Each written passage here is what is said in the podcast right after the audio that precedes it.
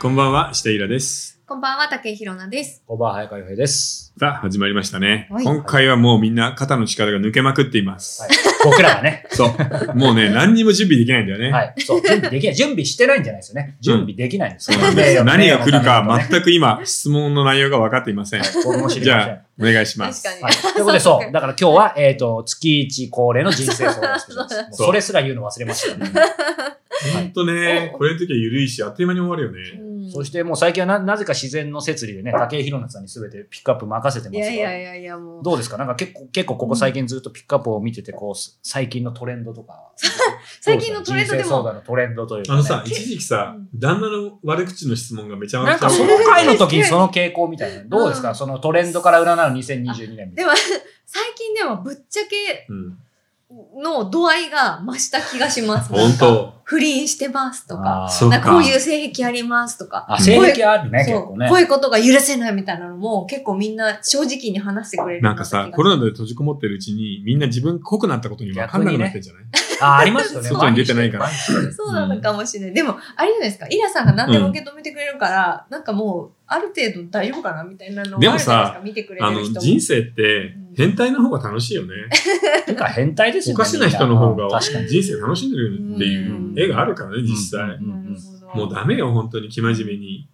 ね、年寄りだけ大事にして生きるみたいな、老人支配国家の話をしてますけど、まあ、変態の方が健全かもしれないですね。うんある意味ね。なんか我慢してると危ない気がする。なんか中学生とか小学生の頃ってなんか正しさ、正しいことがいいことみたいななんか思い込んでたけど、いつから変態になりましたお二人とも。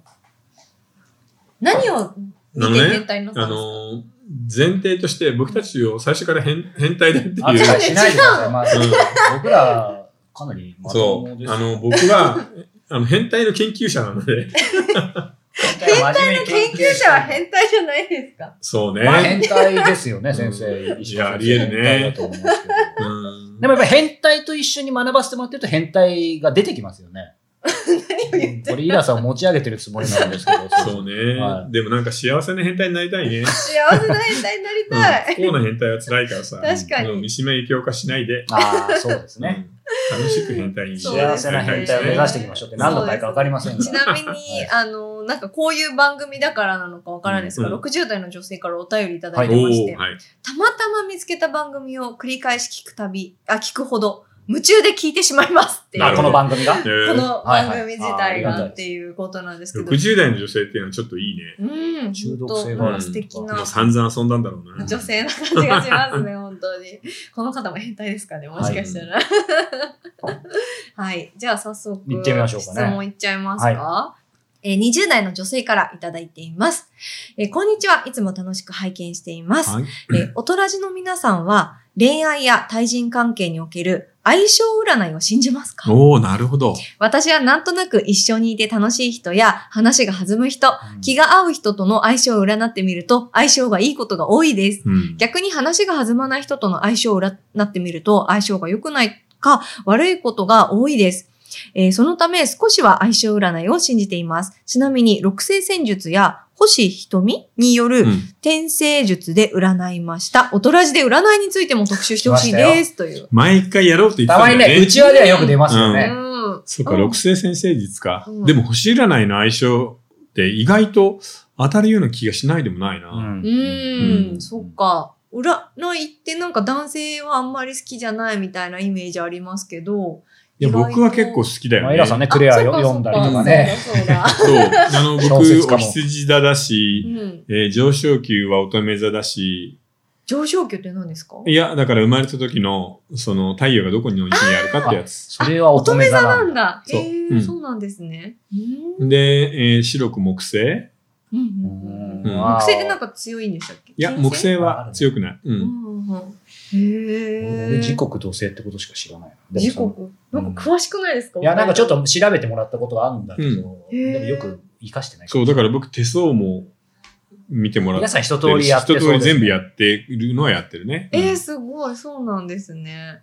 あんまり。でもなんかエンタメとして楽しんでいるんであってうん、それをもとに人生を設計するみたいなことはないから。たまにそれで経営決めてる人とかいますからね。いや、結あ構有名企業の、の人とかで。政治家も経ね営者も、みんなものすごくプレッシャーで不安だから、うん占いに頼ってる人いっぱいいるよ。そうなんだ。うん。うん僕、子供の頃にさ、うちのそばに、あのー拝み屋さんみたいのがいて、そこには政治家よく来てたもん。うん行列ができてた。へーで、僕そこ、に、うちの母親に連れて行かれて、うん5歳か4歳か、うんあの、ごまが、ごま炊きしていて、バーって火が燃えてるの。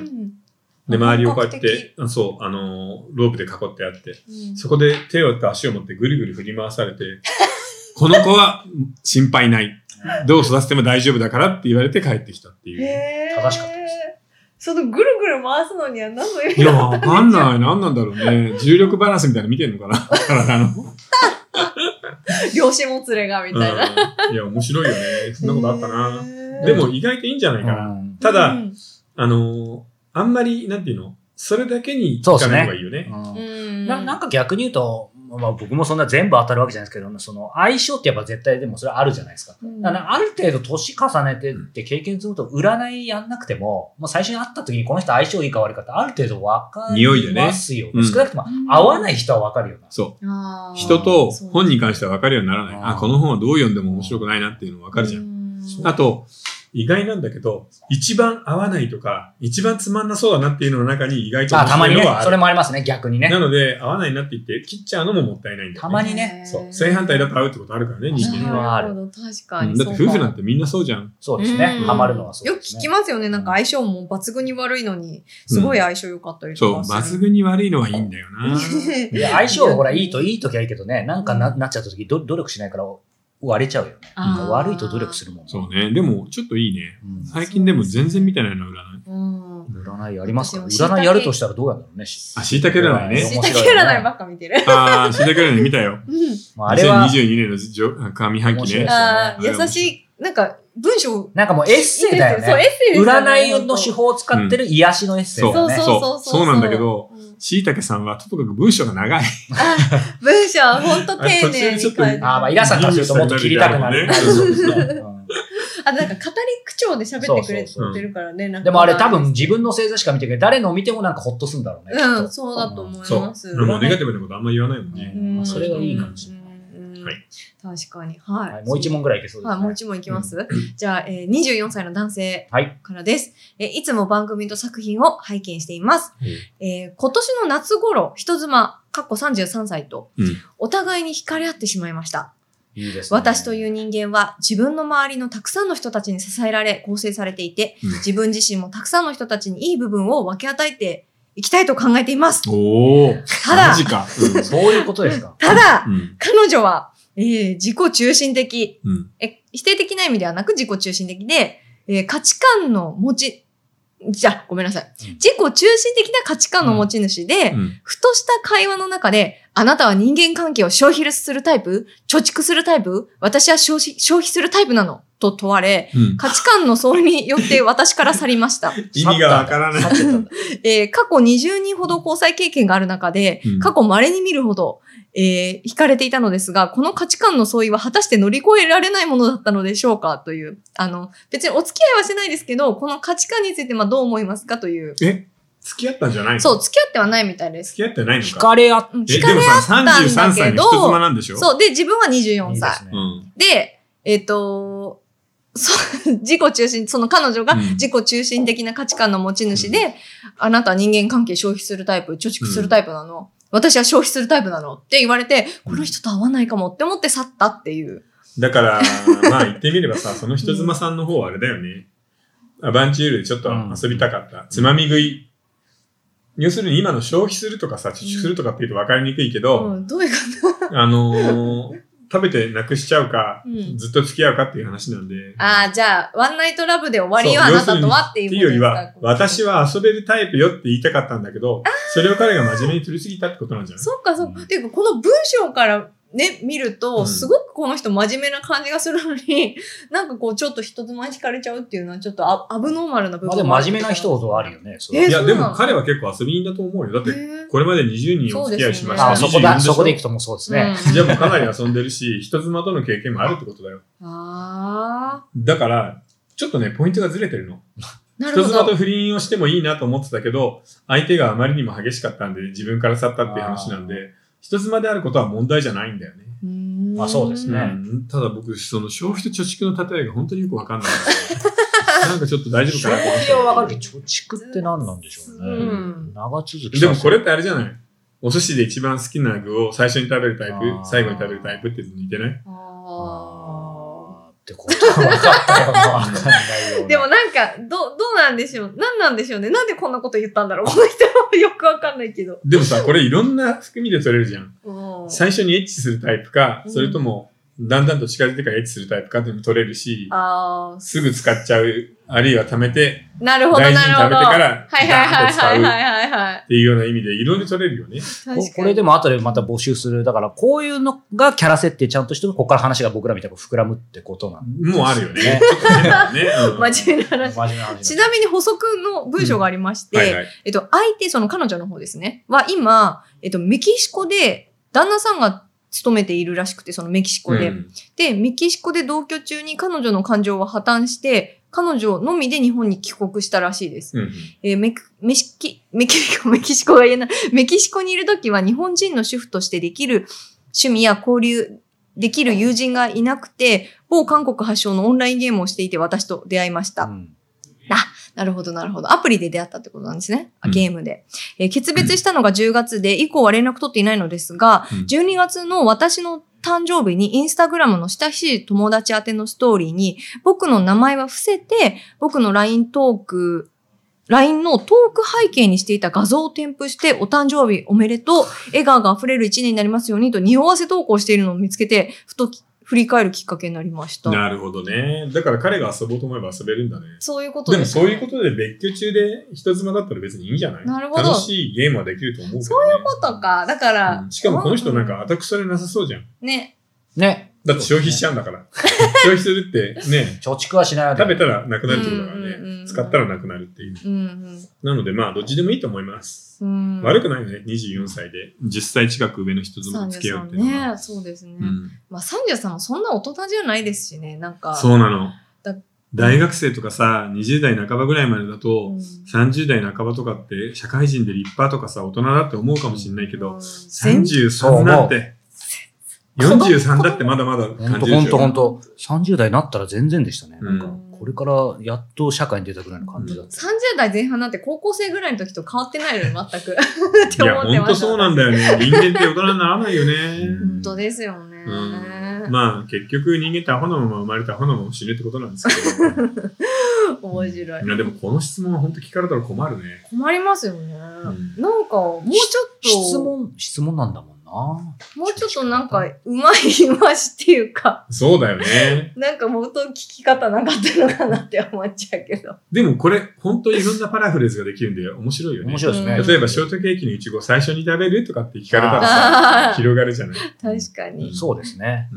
え、ちなみにどっちですかお二人とも。ショートケーキのイチゴは、最後派ですか中ぐらいなんか新しいへー中半から後半ぐらいで生クリームが余るじゃん。は特にケーキのさ、外側にいっぱいついてるか、確からに、確かに。その確か生にクリームいっぱいとイチゴを食べる。うん中ぐらいで。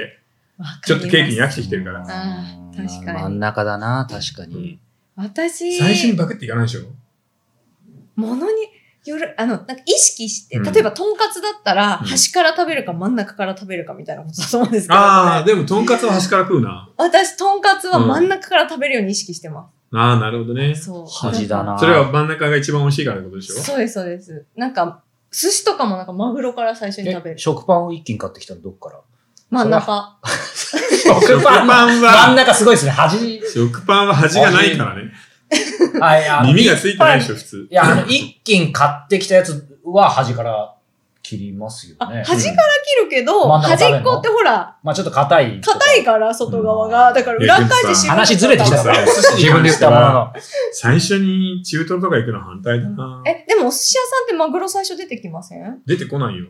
出てくるお店ありませんいないない。お任せって言ったら普通は、味の淡いものからまあ濃くしていくの最後ですよね。や、最出後てって思うじゃないですか。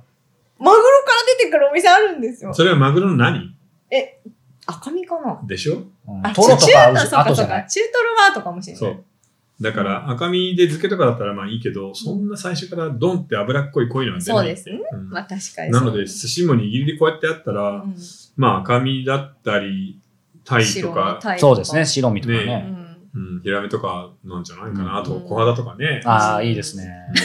私がなんなんで寿司の話になってきたのかあ、でもれ食べ物のほら、好みって似てるとなんか相性もいいみたいなこと言いますよね。言うね。うんうんああ、それはあるだろうね。食べ物合わなかったらね、なかなかってあるよね。うん。ですよね。はい、ちょっとしみじみしてしまいましたが、えー、今回ね、人生相談スペシャルということで、これからどんどん、ね、本編でやっていきますが、今ちょっとキャラ設定の話も出てきましたが、イラさうん、えーはい人生相談スペシャル今後、キャラ設定編をやるということで、またちょっと、あの、先週と繰り返しになりますが、はい告知をお願いし人ま生す。相談というよりは小説家になろう系の方なんですが、小説家スペシャルです。あの今、あのエンタメのお話、映画も漫画も小説もそうなんだけど、キャラクターをいかに作るかっていうのが、なんか規模なんだよね。